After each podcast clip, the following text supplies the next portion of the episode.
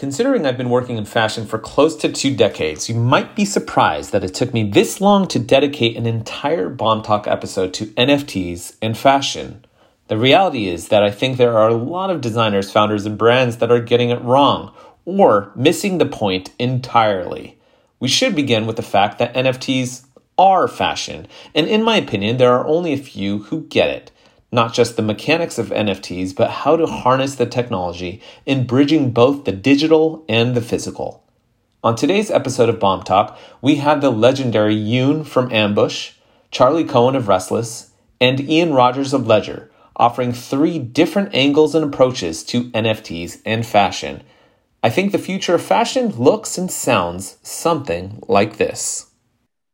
Welcome, everyone. We're just settling in here.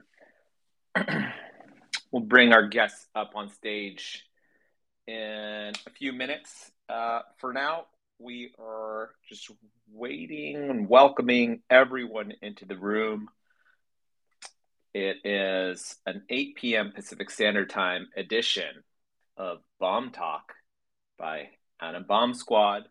I'm your host, Bobby Hundreds. This is a weekly, semi weekly, bi weekly, and sometimes monthly live talk show that I do right here on my Twitter Spaces, uh, dedicated to NFTs and whatever theme is striking me that week. We've been doing this show now for a few months, actually half a year at this point, and I've covered everything from NFTs and collecting to NFTs in art and NFTs in street art, NFTs in music, uh, NFTs and the decentralization of media with our friends from Rug Radio. Um, we've introduced you to new projects, women led projects, your favorite new NFT artists. And I'm actually surprised, if not shocked, that it's taken us this long to do an episode about NFTs and fashion, just considering my background and our background with Adam Bomb Squad. for those who don't know, Adam Bomb Squad is a collection of 25,000 NFTs by The Hundreds. The Hundreds is a globally distributed streetwear brand that we've been running for a couple decades now. Uh, my partner Ben and I founded this brand in the year 2003, and we're a part of a movement, a streetwear generation. We weren't the inception of streetwear. We weren't the alpha, nor were we the omega. We were uh, somewhere near the beginning. And we're part of this foundation, this fundamental uh, uh, aspect piece of, of clothing and culture intersecting um, in a way that skateboarding fashion, high fashion, um, hip hop fashion or what was known as urban at the time uh, wasn't necessarily addressing. And that's something that I feel like streetwear not only accommodated very well, but recognized and spoke to. And so it opened up an entirely new generation, a new facet of culture for young people. And um, it's been a really fun and exciting game. A lot of hills and valleys over the last couple of decades about a year and a half ago, we got really interested in NFTs and crypto culture and what people were calling at the time crypto media or crypto art.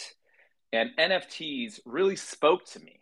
You know, crypto in general kind of alienated me, especially because they were born of it was born of two poles of tech and finance, which I had in the past been somewhat resistant to. They just weren't languages that were native to me.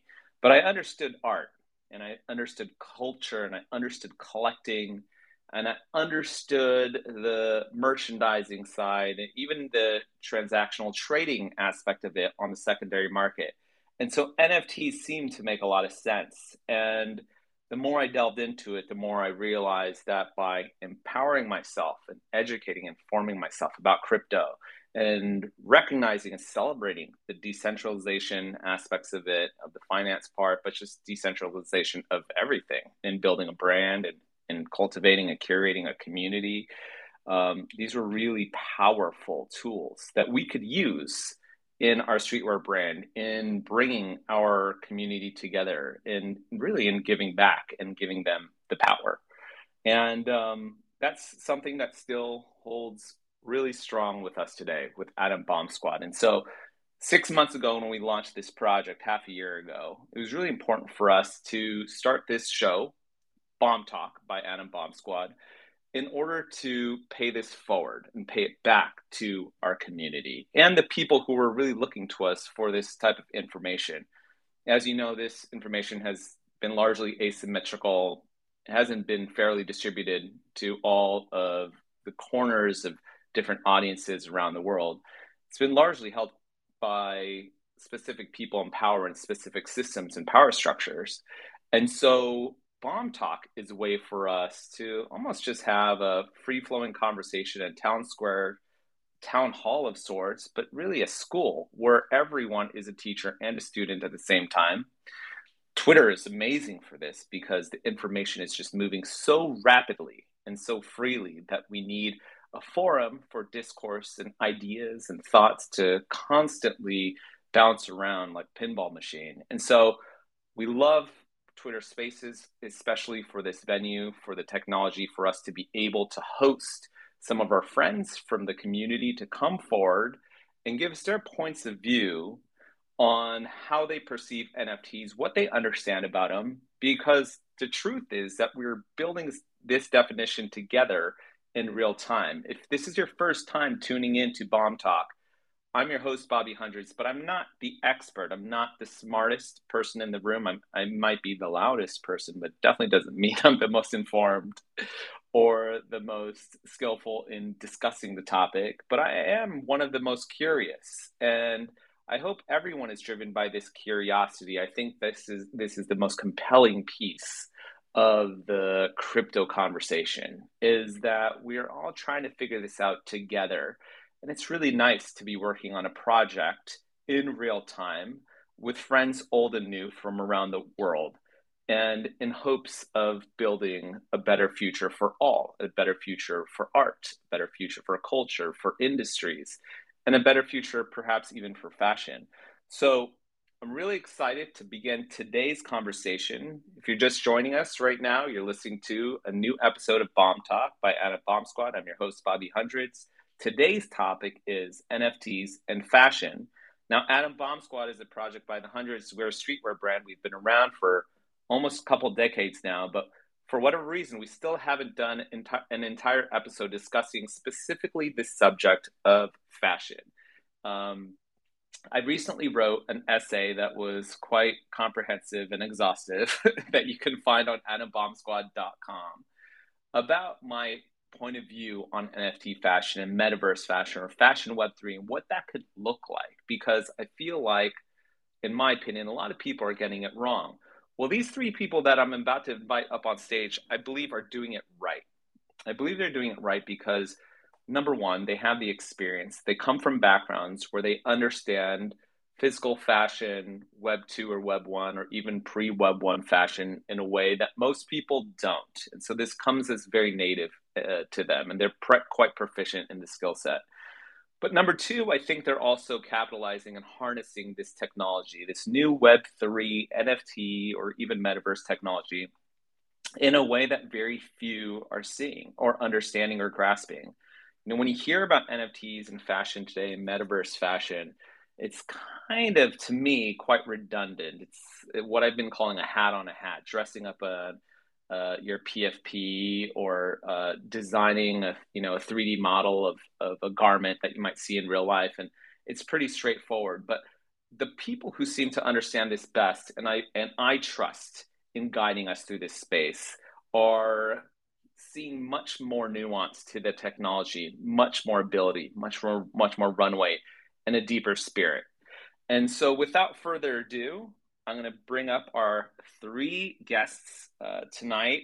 They're joining us from around the world, and so um, Ian is one of these people. Ian Rogers is calling in from Paris, and we're so grateful uh, because uh, it's it's so damn early over there. I think it's like four in the morning. We also have Yoon, the legendary Yoon from Ambush, who will be joining us as well. And we have Charlie Cohen uh, from Restless. And Charlie is uh, a newer character on the scene in some regards, but uh, in this Web three space, I believe um, you know we're all starting at the at the same time. We're we're all at the starting line, and so she has a really fresh opinion on on the subject matter. Hey everyone, how's everyone doing? Hey, good morning, Bobby. That's the first. Those are the first words I've uttered. I'm having some tea while I say good morning to you. It's, it's okay, a, Ian. What time is it in Paris? Five eleven a.m. It's all. It's all good. Oh my gosh, I I feel like you're used to waking up early. I feel like you don't sleep much. You get a lot done. I do get a lot done, but I, when I was in LA, I woke up earlier. You know, when I was in LA, it was like get up early, go for a run, go to CrossFit. That's not quite the lifestyle here. Here, it's more, you know, sleeping, get to work a little later. You stay to work a little later in Paris, but it's uh, it's all good. Well, thanks so much for for joining, Ian. I, I know it's really early, and Charlie, I know it's your birthday today. Birthday. Is it your birthday? I've, I've, heard. Anniversary. Anniversary. Oh, it's your anniversary. Okay. I got that completely twisted. It's fine. I'll take birthday wishes. I'll take any birthday gifts, like whatever's. It's, it's, it's yours. And, it's yours and Andre's anniversary, which is massive. It's your one year anniversary. It is. It is. Yeah. Happy anniversary. Thanks so much. Do you want to share with the room how you and Andre even met. And do you want to even get into this? Because I think it's an amazing story that I love this story, and I, I think it's fitting on your anniversary. We could just we could just do it for a minute, but do you want to talk about that? oh my god! Oh well, seeing seeing as this this level of build up. Um, so yeah, we we met on um, a, a Snapchat's tech accelerator, um, and then got locked down together during the pandemic. Um, and then yeah, had a very a very whirlwind whirlwind romance. Um, moved to the UK together, got married, and here we are one year after getting married. That's that's the kind of uh, nutshell rundown. I love it. Well, well Charlie, are you in the UK? Because that's an hour earlier than me, even. So I am usually in London, which which would be kind of pure hell right now. But I am currently in New York, so it's um, just after eleven p.m. and fairly civilized by comparison. Got it. Awesome. But I still We're... would have got up at four a.m. for this. well, we're also really uh, grateful to be in the presence of Yoon, who uh, we are trying to get into the. I, I, don't think Yoon has actually ever joined a Twitter Spaces before and and spoken. So I'm actually going to see if I'm I'm going to bring Verbal up on stage, and maybe Verbal can help walk Yoon through this, and we can get her up here together through collaboration. Um, but let's see. Uh, is asking, I don't see where to accept the speaker request. We're going to work on this. Let's see here. Hey, Verbal, you out there? What's good? What's up? What's good? How are you good, doing? man. We're having te- we're having technical difficulties with the unit. I am sending her a text as we speak. Okay. Awesome. Yeah. How you got? We're gonna make it happen. We're gonna make it happen. We're here for you. Gotcha. Awesome. Okay. Well, while we're working on this, um, we can begin the conversation. NFTs and fashion. You know, usually when I sit down for these bomb talks, I have a bunch of notes and I have an idea of how the conversation should go. And but um, I, I wrote down a few loose things, but I kind of just wanted to leave it up to the guests on stage, just because I feel like you have a more firmer grasp on the subject matter, especially you Charlie, we can begin with. Um, if you don't mind sharing just a little bit about what you're working with with Restless, and also maybe paint a little bit of the background of the Charlie Cohen story. Yeah, of course. Um, so I started, I guess, what would now be considered a metaverse brand about a decade ago, um, starting with physical fashion, but I was really interested in virtual world building um, and got into AR and VR tech really early. So we were doing um, London Fashion Week, but also working on creating these immersive virtual experiences that everyone could participate in because I didn't like the kind of exclusivity that was leaving out so much of our community during fashion weeks. Um, and I also loved how kind of deep we could get into building story worlds um, with AR and VR tech. Um, so I was doing that for a while. From there, kind of uh, evolved into working more with the gaming industry, and that's when I really started to explore the potential for digital assets and having uh, in-game skins with physical counterparts. Um, and so we were doing a lot of these collaborations, especially with um, licenses, where we were working with multiple um, game spaces and social spaces to have versions of a wearable. Um, so trying to tackle interoperability, um, but obviously it wasn't really. You were kind of it was the same design, but as a as a customer, you were having to go into each of these different spaces um, and sort of the physical store, the ecom, to to buy each of these versions of a garment through each of these different kind of purchase flows.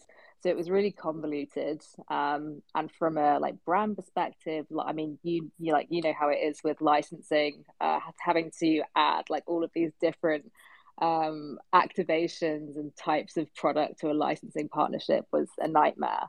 Um, so i was i became quite sort of obsessed with trying to figure out this interoperability issue. Um, and that was how i really fell down the nft rabbit hole. So i kind of was started to explore NFTs as a, a, tech to be able to get around this issue. Um, and through that, just started to discover the community, um, the ethos and philosophy around decentralization. Um, and it just sat extremely well with me. Um, so uh, as of yeah, I got I got sort of deeper and deeper into this rabbit hole.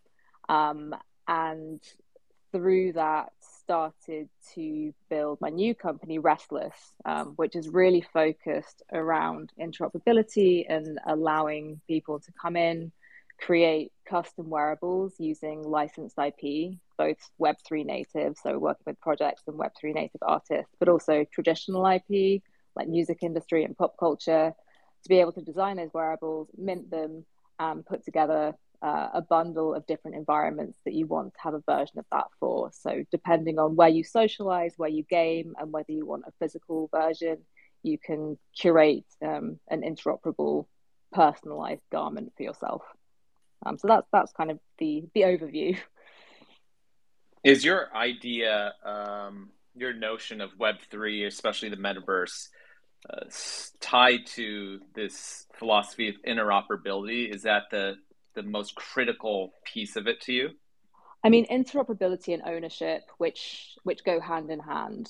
Um, so you know, the issue, right? You have game skins, which are a multi-billion-dollar industry, and um, you know, it's used as an example a lot. Obviously, it's like it's part of the uh, the Vitalik story as well of uh, how he started getting interested in decentralization. He had all his like skins in a game and then lost them all.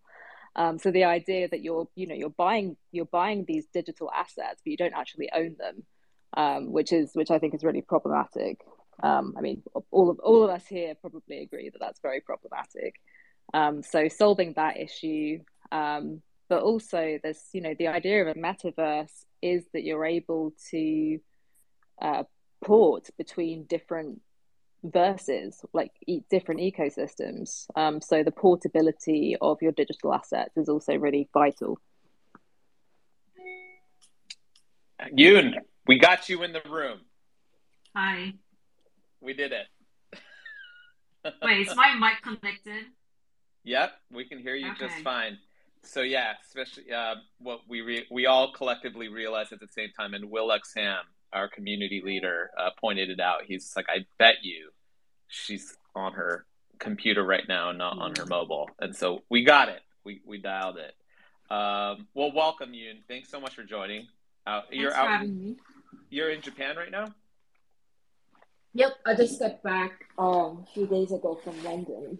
So I'm in Tokyo for like a few more days, and I'm off to Milan. nice. Uh, we had a chance to speak with Verbal last week, and hopefully you get to chime in a little bit more tonight. But uh, I get, I'm curious myself, yeah. just for your journey into NFTs, and you're a fashion maven. Uh, we can get into your history. It's going to be long. You've done so much with Ambush. Uh, but what was it about this space in particular that resonated with you? Uh, I'll be honest. To be, well, I think it was during COVID that it really hit me hard on how like a unforeseen like situation can kind of like stop all of us. I think especially if you work in fashion, it was kind of it was a really tough time because it's more than just designing. It's more than just like you know making things. It's a the supply chain to like customers not being able to go to stores to like everything just got put to stop, right? And I start to like think like, okay, well, I mean, one day we might go back to it, but is there another way to kind of create contents that can connect this physical world into digital world and also create a space where like you know um, our customers and potential customers can come together and enjoy things without being kind of like hit like hindered does that make sense and that's that's when i started to kind of you know look into the web3 technology and also like kind of start to learn more about like the NFT and how like so many ways you can kind of use that token to um, bring content into the space. Brilliant. Yeah, I think for many of us in the room, especially just in this space, we gravitated towards NFTs Web3 because the pandemic pushed us there. I think you touched on something that is really interesting as well. Something a lot of people, especially consumers, might not think about just from a brand standpoint of view is the supply chain issues we ran into over the last few years, which are in some ways got a little bit alleviated, but in some ways are still pretty bad and might be even getting worse. Yeah. And this is something that NFTs can address quite well, right?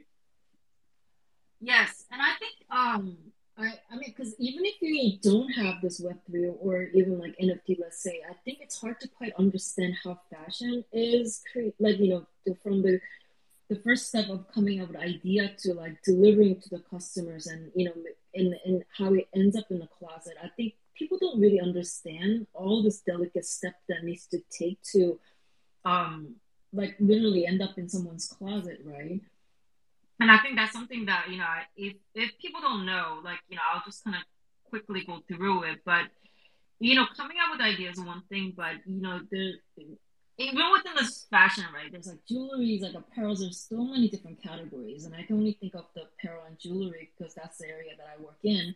And then we start going to you know shoes and bags now. But basically, you come up with you know you make a collection, you take the orders, and then you know you produce them, which takes months, and it's not just always in the same location, right? Geographically speaking, some are made in you know Japan to Italy to like so many different other countries and then we gather all those things after it's made and we check the qualities all back in the same, you know, uh, warehouse, wherever it's going to be shipped out from. And then we ship to the, uh, it's like, you know, the, the wholesale accounts to direct to our own stores. And, and from there, all the marketing, everything that goes into it. And then this, um, and then the sales like roll out during the season and you know customer picks it up and then they they wear it and then they you know that's how they bring it home so like this this process is i think if you work in the industry you understand how like you know tough and back and forth. I mean like back to back this is because i think people tend to look at the surface of the more glossy side of what fashion is um and just the end product of it. But and and I, I do love making things, but after the pandemic, what really hit me hard was that uh, there's part of us I think is gonna be is still gonna be affected in terms of how we can, even if you do want to make certain things in a certain place, which was much more easier to do previously, are not going to be that easy, and that really got me into thinking: is there a way to make these things maybe not in a physical form, but and kind of interpret it into the digital form, which is even more liberating if you think about it, because we're not bound by like you know real humans or like materials or anything, because you can pretty much. I mean, there's a limitation to what you know. Uh, I guess technology can kind of translate in terms of like textures or all that stuff, but that's just a matter of time that technology will develop. But it's in a way quite free to think like you can kind of express all these things in the space and um and and that got me super excited. And but the thing is, we're still really early. Like you know, always tell people that you know there's no rules, there's no like you know one set way of doing things. Everyone's like new to this space. We're all discovering, we're learning about this. But what we as Ambush is um, doing right now is connecting like you know what we've been doing past 10 years and what we're building right now and how we can slowly build that into more of an infrastructure bigger infrastructure of who we are for the future like very near future and how they can coexist in our own universe so for example um, we we rolled out our metaverse right after we dropped the POW NFT, and that was just about a month ago. And within that, actually, there was a pop up uh, that we just rolled out all around the world in London to Istanbul to Seoul, New York, and we just did one in Dubai and, and um, Berlin in Germany. But the thing is that the pop up that we've been actually working on was like started in last June. I think that's the thing that a lot of people don't understand how long it takes to actually work on these things. And then the metaverse that we built was actually came much later, but we were able to execute it much quicker. So, but what I wanted to say is that you know, I but we connected it.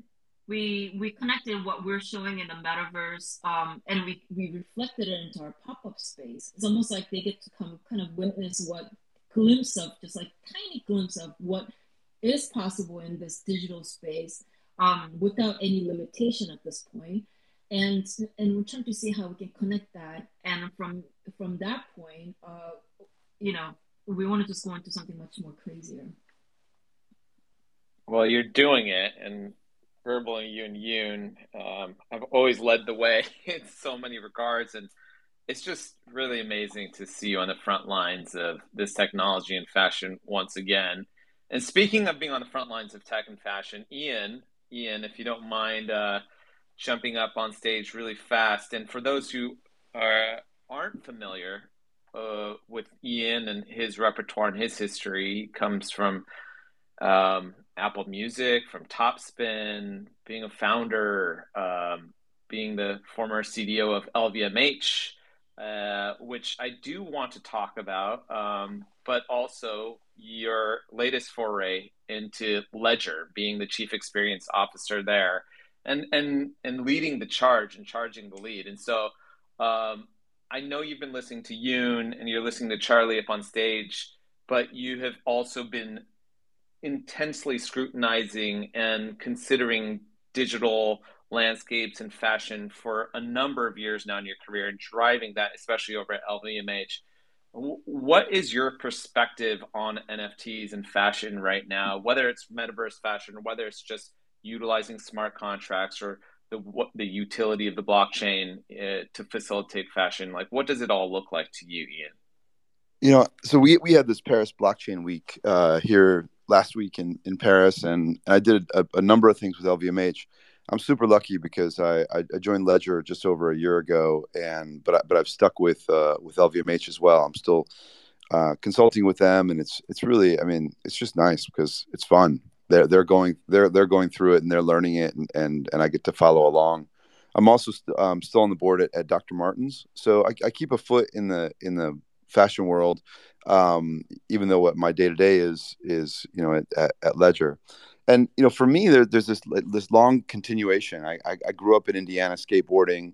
Um, I'm almost 50 now, so but you know I grew up with skateboarding and punk rock. I dropped out of grad school in 1995 to go on tour with the Beastie Boys and and was a you know was was a part of Grand Royal um, during during those years, and then did digital music for 20 years before coming to LVMH. So for me, like all of these things fit together. When I got to L- LVMH, I realized that you know luxury was you know which which was not something I, I was a I was not a I, I knew more about streetwear than I did about luxury, but but even that, you know, I'm, I was the, the person that, you know, when I was the CEO of Beats Music, I wore a Black Sabbath t-shirt and Vans to work every day. I was not, you know, a fashion, a, a fashion maven at, at any point.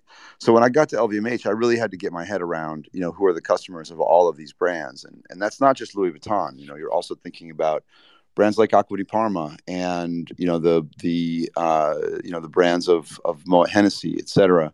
And but I realized at some point that it's it's all the same actually as what I grew up with. That you know wearing a Thrasher T-shirt in 1986 um, and wearing a Slayer T-shirt uh, you know in in 2002 and you know carrying a Louis Vuitton bag were actually the same thing because what it what fashion does is it helps us say which tribe we're a part of um, you know, and, and what's the difference, eh, you know, between doing that with a handbag and doing that with a moonbird on, on Saturday evening after the, you know, after the drop, right? You know, the, this is what we do as human beings. We want to be a part of something, whether it's a religion or a crew or, um, you know, a, a tribe.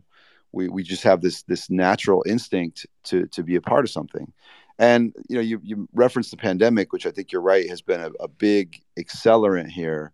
But the reality, with or without the pandemic, is we we live digital lives. You know, just look at the at the screen time on your phone, and you know, and, and look at us now. We're in we're we're we're all over the world having this conversation. We live under uh, under different governments, and and those governments are frankly irrelevant while we're having this conversation right now.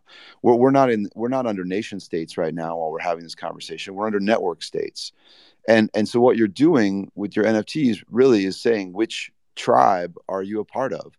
You know, in your your NFT, my my bomb or my Proof Collective membership or my Quantum LA membership, these are all like passports in a way um, because they they signify um, you know exactly what it is I'm a part of.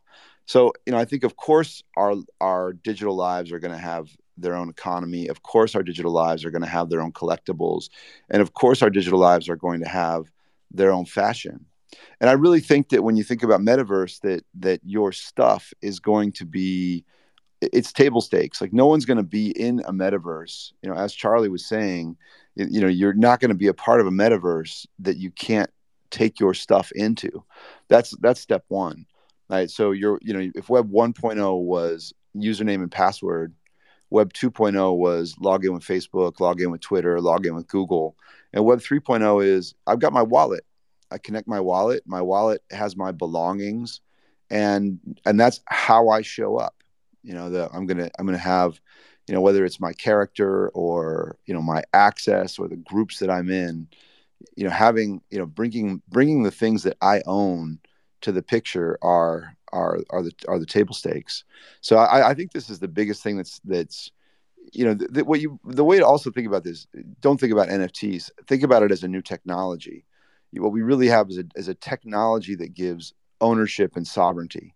Um, and that's what's new is to have this digital scarcity as a new technology and a new tool um, and I think it's going to have a bigger impact on fashion and luxury than on most industries. Because as you wrote about in, in, in your white paper, however long ago, Bobby, you know, fashion is not about, you know, keeping warm, right? It's, it's, a, it's about identity. And, you know, and, and that identity in these digital spaces is going to be completely different. That's my take. Yeah. Uh, thanks, Ian, even for referencing the ABS white paper. And it's also restated in my latest essay about NFTs and fashion. But it's true. You know, most people have um, historically, we've understood fashion as physical apparel, the garments that we wear to insulate us from elements, to protect us from exposure. Um, but really, if you get down to the core and the essence of what fashion embodies and represents, it's always just been about identity, expression, awareness of self telling the world who you are, stating to your community what your values are, what you believe in. Um, and those can all be accomplished through things that don't look anything like physical fashion or physical garments. They can be objects. It can it can be furniture. Furniture can be fashion. And then how you embody and how you represent this online in the digital avatars that you use for your profile pictures, or even the words that you express in a tweet, the captions that you write, a dance that you do on TikTok, that can all actually be arguably fashion as well. And so now we're getting into this metaphysical and existential, perhaps even space of what fashion is and what is real and what is not. Before we get there, I'm going to stop real quick and reset the room. You're listening to Adam Bomb Squad Bomb Talk. I'm your host, Bobby Hundreds. We do this live talk show once a week, once every couple weeks, and we dedicate it to NFTs and a particular topic. Today's is NFTs in fashion. We have Yoon from Ambush in the room, also with Verbal. Joining us once again, we have Charli Cohen from RSTLSS, and you just heard from Ian Rogers with Ledger. Um, and Sandy from the Adam Bomb Squad is actually going to hop in really quickly and just to break down how you can claim a free POAP that's a free NFT that comes with listening to today's episode. What's up, Sandy? I know we're having some technical difficulties up there. Hey everyone. Um, hope you guys are having a great time. As you guys, uh, as Bobby mentioned, there is a POAP that is pinned right above. Um, and as he mentioned, it is a free NFT for those of you who do not have an NFT. This is your way that you could get a free one. Um, so if you just want to go ahead and hit that pin tweet on the form and he'll and fill in the special word in honor of our guests that are here, the special code is POW, all caps P O W. And check back in tomorrow in our Twitter or Discord, and then the claim link will be available for you guys to claim your free NFT. Um, but yeah, enjoy the rest of the talk. Wait, Sandy, before you go, I do want to Yeah. know why what's going on with uh, the other pin tweets because we're trying to pin tweets from Yoon and Charli and Ian, but oh my it's god, not. they're so bad. I have no idea what's going on. Something's wrong. we We're getting Twitter. rugged. We were Yes. getting broke. We broke Twitter. We're like, broke I guess we broke our API calls and it won't let us post anything. But please make sure you check out all of our guests so you could check out what they're about because all of their projects are dope. They're coming out with great things. Um, yeah, like we, we wouldn't have anybody who's not amazing up here. So please check out their Twitters. Pa- when paging, Twitter does not paging work. Elon, paging Elon Musk. Please, can Sir? can can Elon do something? Can Elon the dev do something? Um, all right, so we're just running into a bit of technical issues up there, but um, thanks so much, Sandy, and we'll we'll circle back around with Sandy at the end to talk about how to claim your free POAP. Uh, returning to the conversation, we're talking about NFTs and fashion, and we're now getting to the space where when most people think about NFTs and fashion, they're thinking of metaverse fashion. And Charli touched on this a bit, and I, I would love Charli for you to jump back up and Yoon as well. Um, and and the way that you are seeing how fashion is being approached by other players right now, there aren't a lot of people doing it. Um, I know a lot of uh, luxury brands and uh, fashion houses are are starting to experiment. Right, we're seeing Gucci do a lot as far as NFTs and fashion are concerned. We just had, uh, you know, D and G has been doing a bunch. We've been seeing um, Metaverse Fashion Week on Decentraland.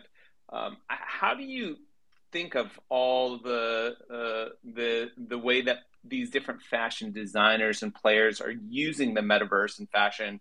Do you agree with what it looks like? Do you think that they're doing it right, or what can we be doing better? And, and that's a question for everyone in the room, um, but especially Charli and, and Yoon, if you don't mind speaking on that. Yeah, of course. Um, honestly, it's it's a mixed bag. Um, so you have um, you have brands coming into the space where it feels quite opportunistic. Um, and I think, you know, we have a very smart community in Web3 that are able to to see through that. Um, but also, I think there are brands that are coming across as opportunistic because they're not really getting the, um, I guess they're not really getting the right kind of consultancy about how they should approach the space. And they're just, um, I guess, you know, fairly enough assuming that, oh, we approach this space the same way that we did Web 2. So we pay for ads, we pay for influencers. This is, this is, you know, this is how it's always been done. So assume, we assume that's how it's been done. Um, but then there are brands who are coming in, um, bringing in people from the community to consult um, and getting a bit of a kind of clearer picture on actually how you need to engage with this space in quite a different way to Web 2 um, and also how you need to be looking at a, a longer term partnership with the web3 space rather than it thinking of it as a as a one-off experiment because you know that's the equivalent to i guess as a brand being like oh let's experiment with instagram. We'll do like one post and then leave. And like that's that's our whole instagram strategy.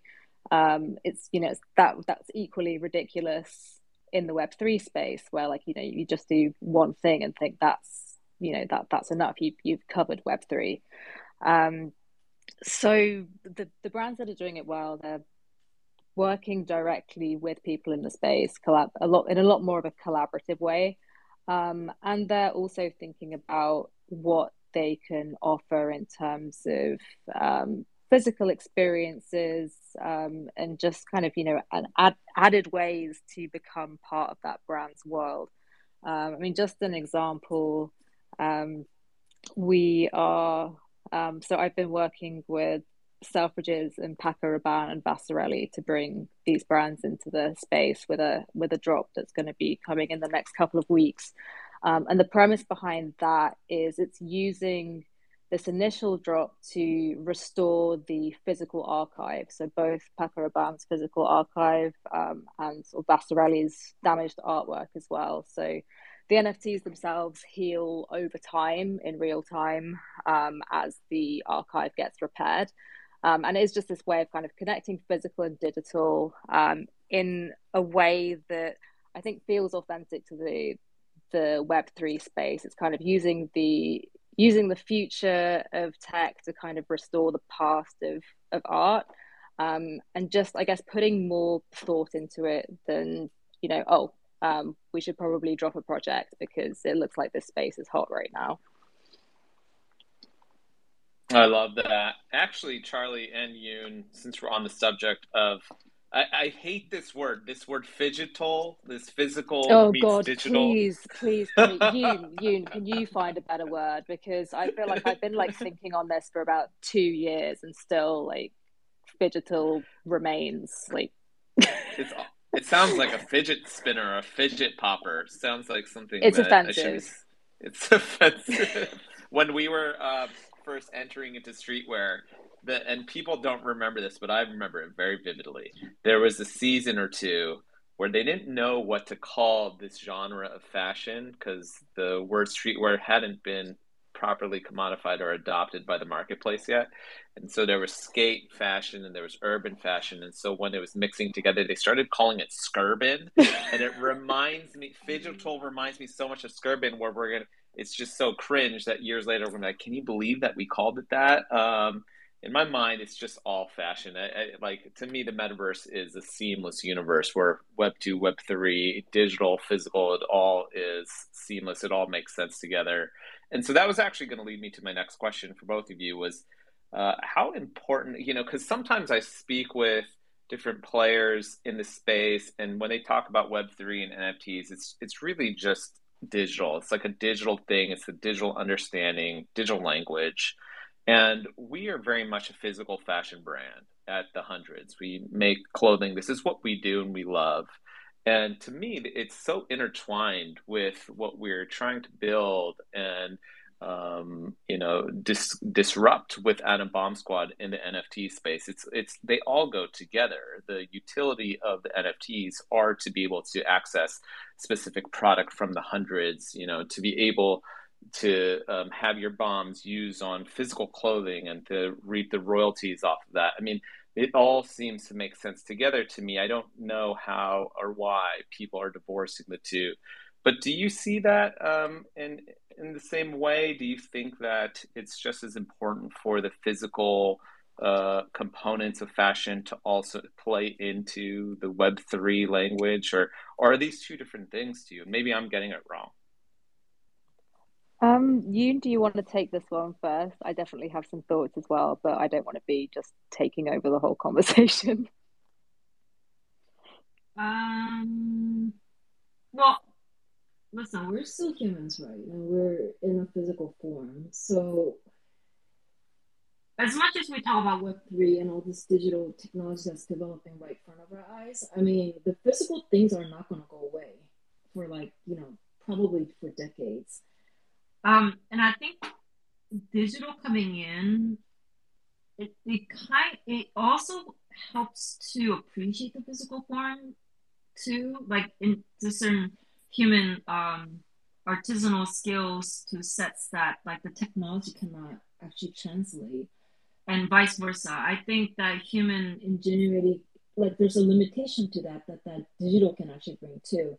So from a fashion perspective, I think they can coexist in really well. Like you know, it, it's just about you as a creator and the brand finding the right balance and what makes sense to you and for your brand or whatever the, the you know the collection or the creation that you're doing and and you just kind of decide what's the what you want to do with those both, right?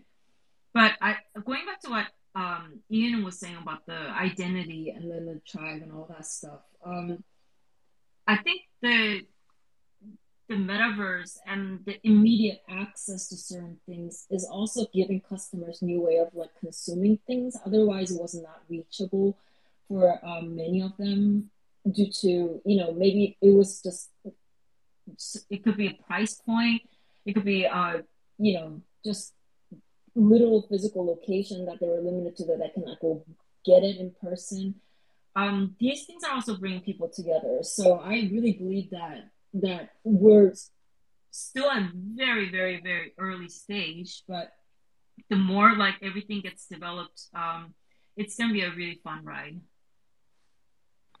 Hey Bobby, if I'm if I may, I think that that really this digital physical thing, it's it's what in my recommendation brands should be doing first it, eh, because it's just the most obvious thing you know you you we're already at the stage where for you know anyone of a certain age you know i mean it's just more value right? If you give me a digital thing with my physical thing that's just more value. It's like thank you. It's also very low risk you know it's high risk for a brand to go oh we're in the fine art world now so let's let's auction off you know some art and hope it goes you know to 50 eth you know that that's only a bad story no no matter which direction it goes because either it doesn't sell for enough and then you look lame or it goes for a ton and you know people are buying it at a premium and then you know who knows next year it's not worth that right? So you know kind of being in the speculation game for fashion brands I, I think is a mistake. Whereas you know just doing what it is you do you know g- give people make great products um, and when you give people those products or when you sell people those products have a have a digital version of that you know not only is it extra value for for the customer and that they can then take your brand with them you know in their in their digital lives which they're probably spending you know five to ten hours living um, every single day but they but you know they they also you know now you have this club you have this thing where you can go, oh, wait a minute, we have some people out there that have like 10 of these in their wallet. What do we do for those people? It immediately becomes like game theory sort of takes over. Like, what do I do for these people that are my super fans? Um, you know, and, and you and you start to build that. So to me, you know, what I'm always recommending to brands is do something because you have to learn. Don't take a huge amount of risk. You know, I mean, if you want to go all in, go all in. But you know, the brands I'm talking to are, you know, are are uh, luxury brands that take a 100 year time horizon on their brand. They're not going to do anything this year that jeopardizes the you know the long term value of their brand. So they're going to do something that that is uh, that, that's that's lower risk, and and ha- simply having a, a, physical I'm sorry a digital uh, good that goes with your with your physical product is is table stakes. I think I think we should all be um, industrializing that immediately uh, that, that's that's that's my recommendation to brands every single day. I I totally agree. I honestly like anything when new technology or new like in industry or whatever that emerges, like you know, it seems like every everyone becomes opportunistic and they want to use it as a marketing term or not. But and I understand like opportunist like usually has negative connotations, but in a fashion space, like you know, I think Ian knows, but how slow people can be and resistant towards like technology. It, in any way these people can go in and try just nibble at least like even if it's just one instagram post one not and it becomes a learning experience for them. I i'm all for it. And at the end uh, you know the more people get involved in trying new forms or even if even if they're just doing the same format as someone else I think that's only going to teach the, the, the customers, user end, to see what is actually really good and not to. And it will become an educational tool. So I I I totally agree. I think all the fashion brands like whatever you want to do, just get in and just start like you know trying new things um, with this space. I it's super exciting to me. That's exactly what I tell them. Learn. Yeah. And and you know, but you and you can learn without without you know selling the farm. Mm-hmm. Exactly. I love that. Charli, I, I think uh, there was something that you were sitting on for a second there. Oh yes, I mean a, a couple of things. So yeah, just just to follow from like the learning without selling the farm. Um, I think there's you know a lot to be said, and you know brands who are coming to the space in a good way of doing it right, like learning before selling anything. Um, just kind of like taking taking some time to research and engage with the community before starting to monetize it is al- already goes a long way. Um, even if the you know the first thing you do drop is an experiment, um, it's just kind of showing this commitment to actually getting to, to understand the Web three space.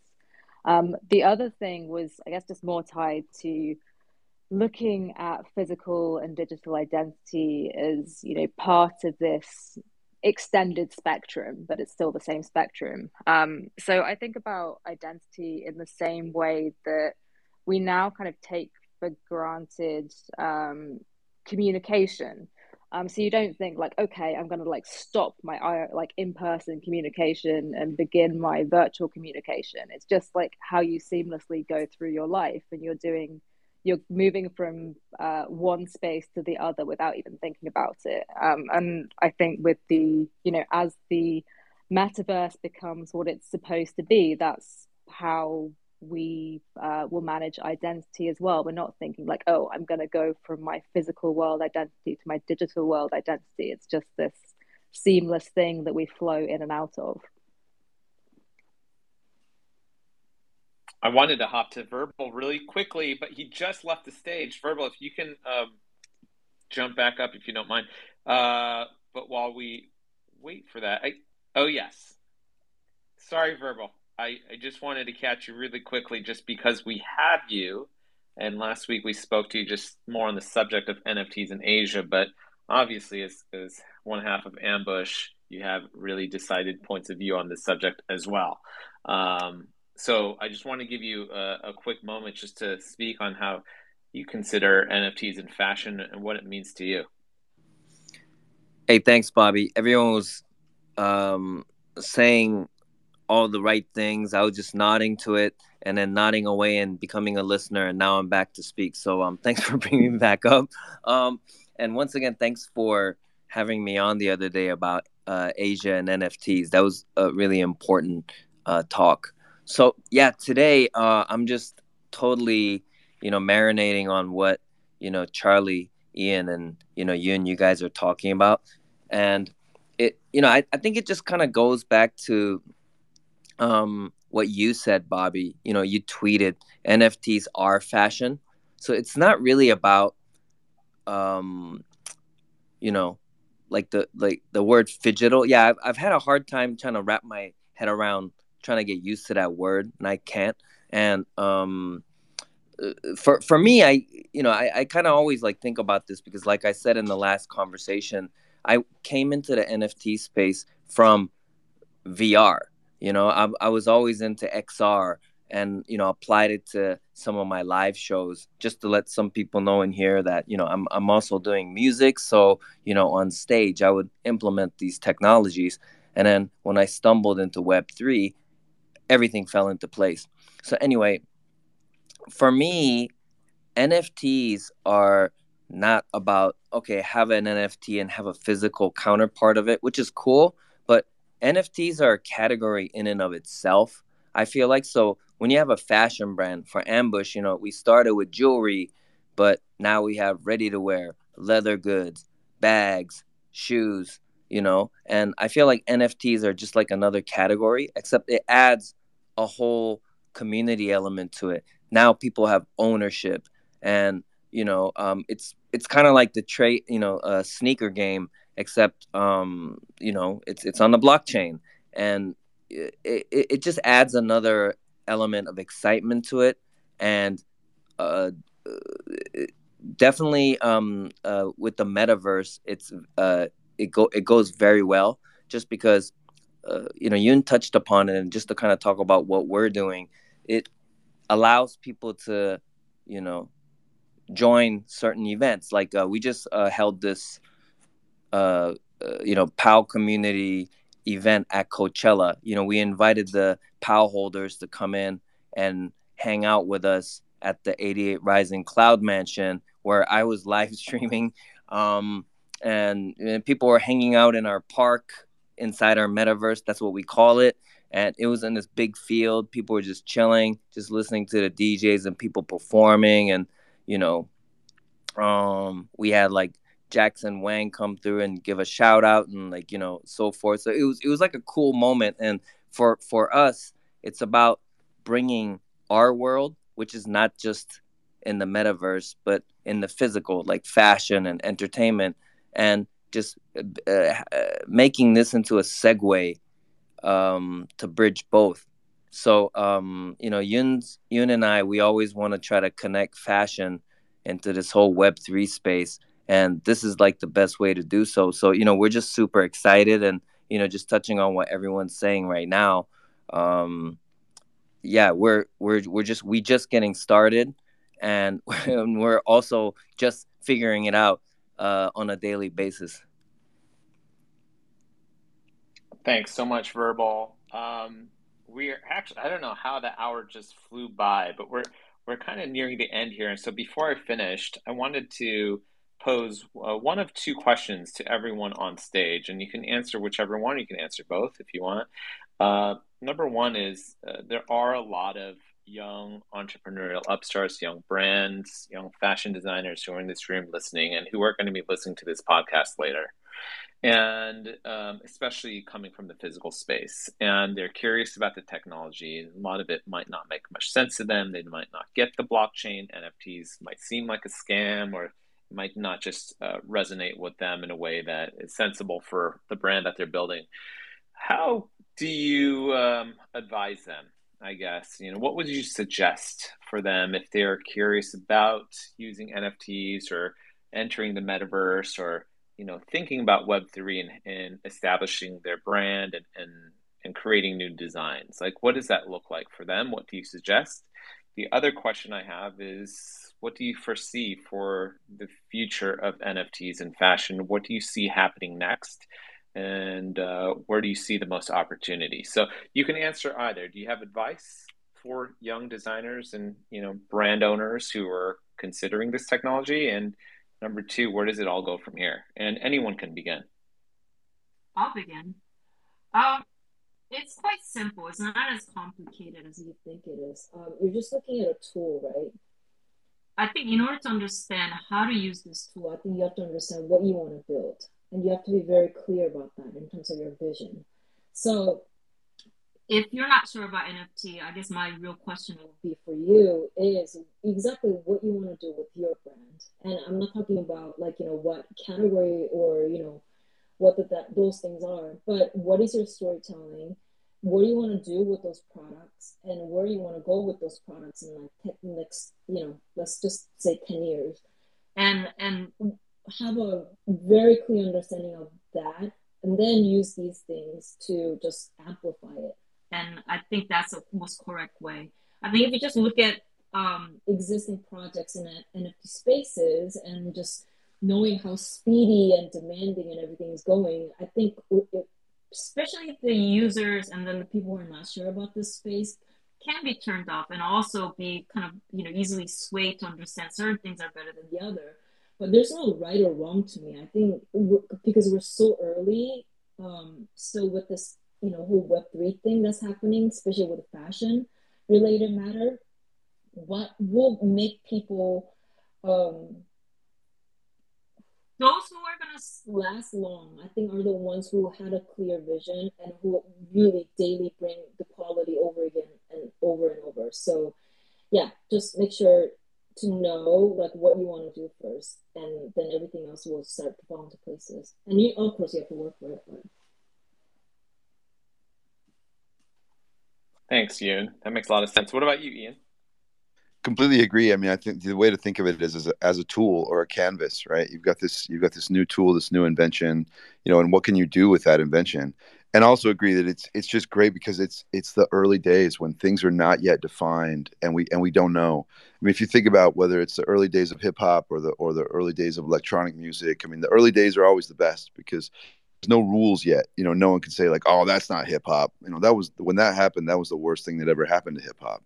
We're there right now with um with with with this whole you know NFTs and fashion thing. It, it isn't anything yet.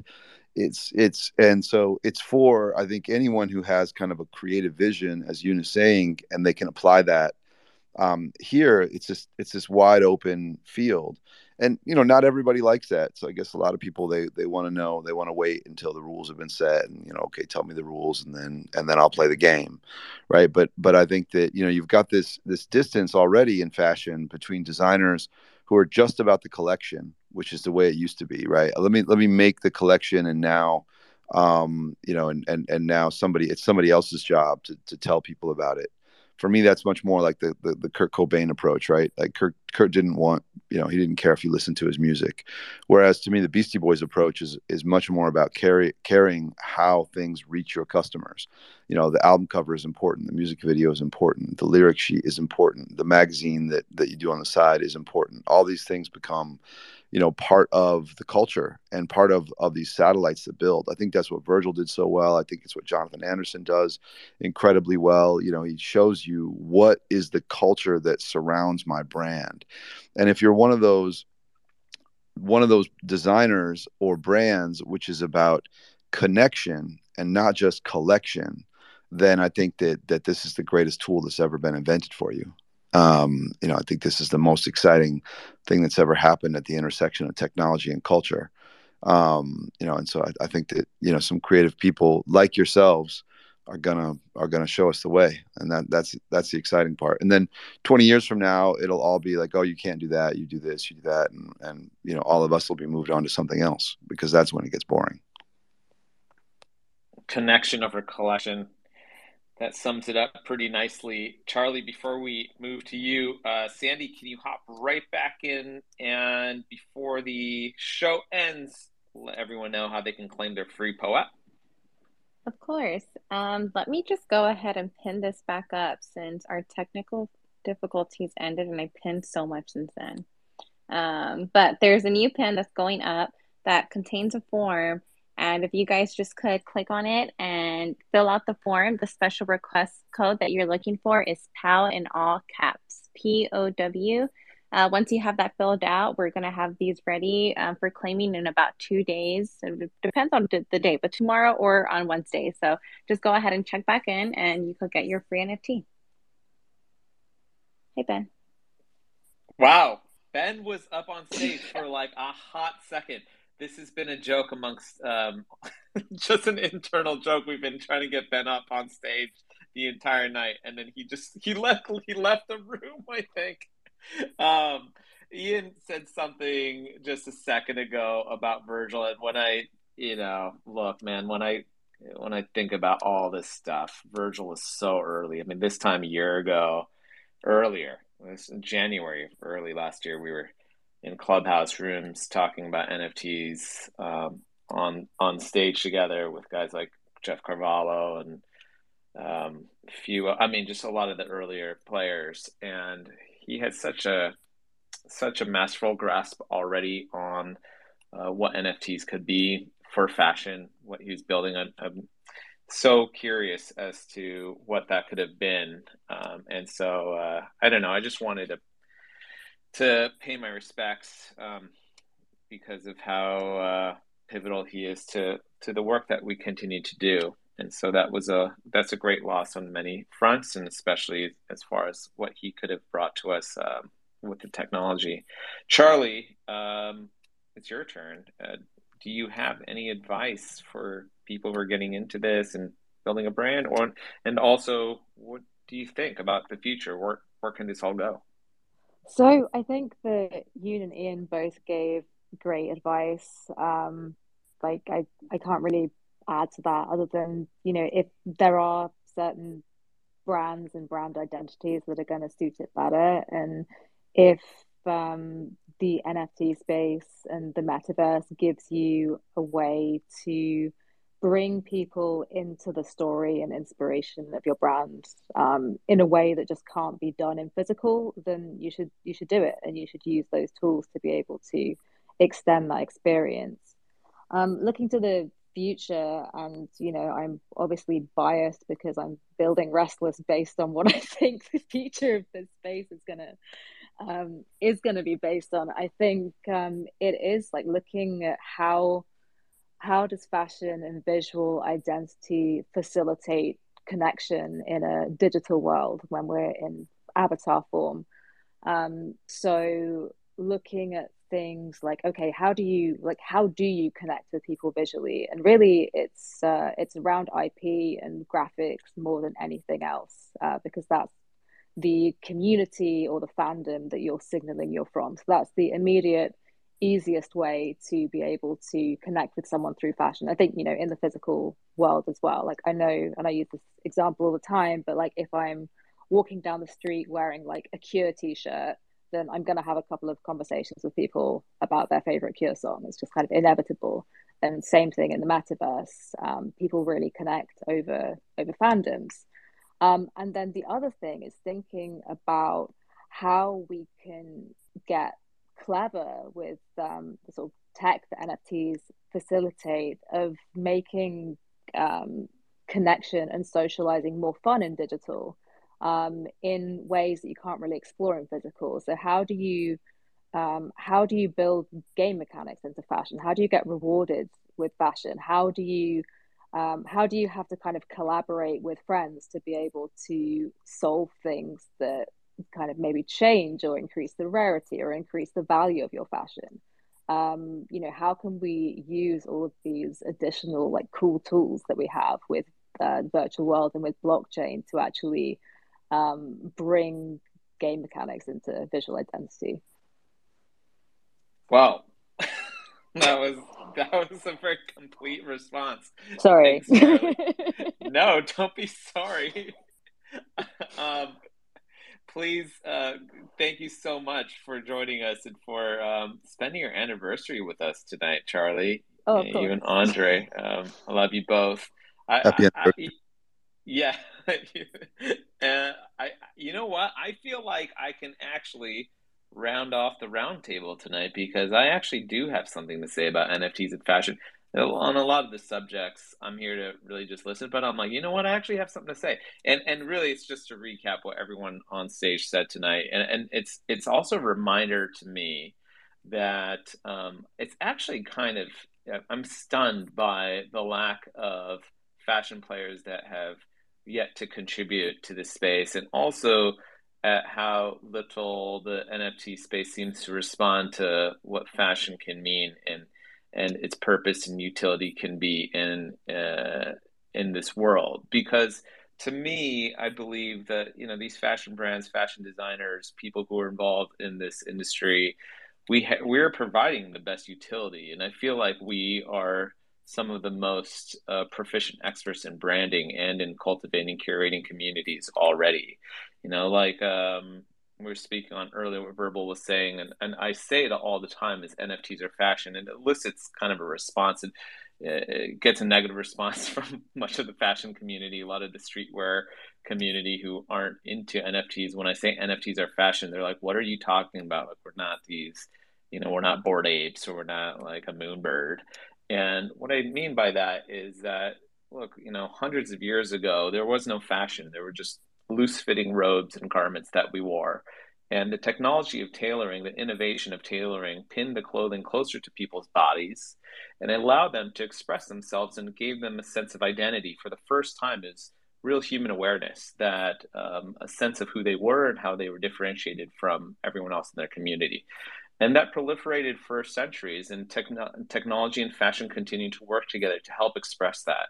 Well, now I think we're in a space where fashion um, is being rewritten. Not only is the technology rewriting fashion, but it's rewriting the definition itself. And the clothing is being pinned so close to the body now that we're now one and the same. We are one and the same with our NFTs. This is the most purest form of expression of who we are. It's the purest artistic movement of what we want to embody and represent to the world. And so for me, I don't know what the future looks like. I think it's probably an amalgam of the three people and the four people that are up on stage tonight in this Twitter spaces. If you're listening keenly to the things that they're saying and the way that they are philosophizing about this space and NFTs and what it can mean for fashion, what fashion can mean for NFTs, I think we're probably a little bit closer of an understanding of where this is all going to go, just mechanically, aesthetically, and also just spiritually. Um, and so um, I just want to wrap it up by thanking everyone on stage. If you missed any point of this conversation tonight, I download it as a podcast Um, uh, you can you can download it as a podcast. I'll be uploading it. It's all my past bomb talks are wherever you listen to your to your podcast, Spotify, Apple, or whatnot. Um, and but the most important thing you can do if you want to know where the future of fashion and NFTs are going is to follow these three people, follow their projects. Um, Ledger, uh, we didn't get to talk about it enough or at all, and that's going to come later with Ian and I. We're, we'll be doing another bomb talk down the road just to talk about security. But this is also the beautiful part about Ledger is that I also believe it's going to be the fashion statement of the summer, not just in the NFT capacity or the digital space, but in the physical world. Um, truly a metaverse idea of what fashion can be. I think it's going it's going to traverse all boundaries. We'll talk more about that later. Uh, and Charli, please check out what she's doing with RSTLSS. She just she's been making a lot of news. So just uh, just Google what RSTLSS and Charli have been up to and uh, read up more on that. Follow her. And thanks once again to Verbal for joining us tonight, and especially for Yoon. We're really honored. I, I think this was your first Twitter Spaces, Yoon, if I'm not correct. And so, I'm, is it true? Yeah, it is actually. Awesome. I'm I'm super grateful. Thanks Thank you so me. much. Yeah. Um, I I can I don't even know where to begin in you know listing off all of Yoon's contributions and and her vision for fashion, but um, it's a real honor. And uh, the other guests on stage were more than happy to be by your side tonight, and so. Uh, it was a privilege for everyone to be able to listen to your thoughts on the subject matter, and um, we're, we're excited to see where it all heads next. We'll uh, tune in next week, everyone, to Bomb Talk. Thank you once again for joining us on this Monday night or wherever you are in the world, whether you're in Paris early in the morning, good morning, Yoon. Uh, thank you out in Japan. And once again, happy anniversary to Charli and Andrew. Andre, we'll talk to you guys soon. Bye. Peace.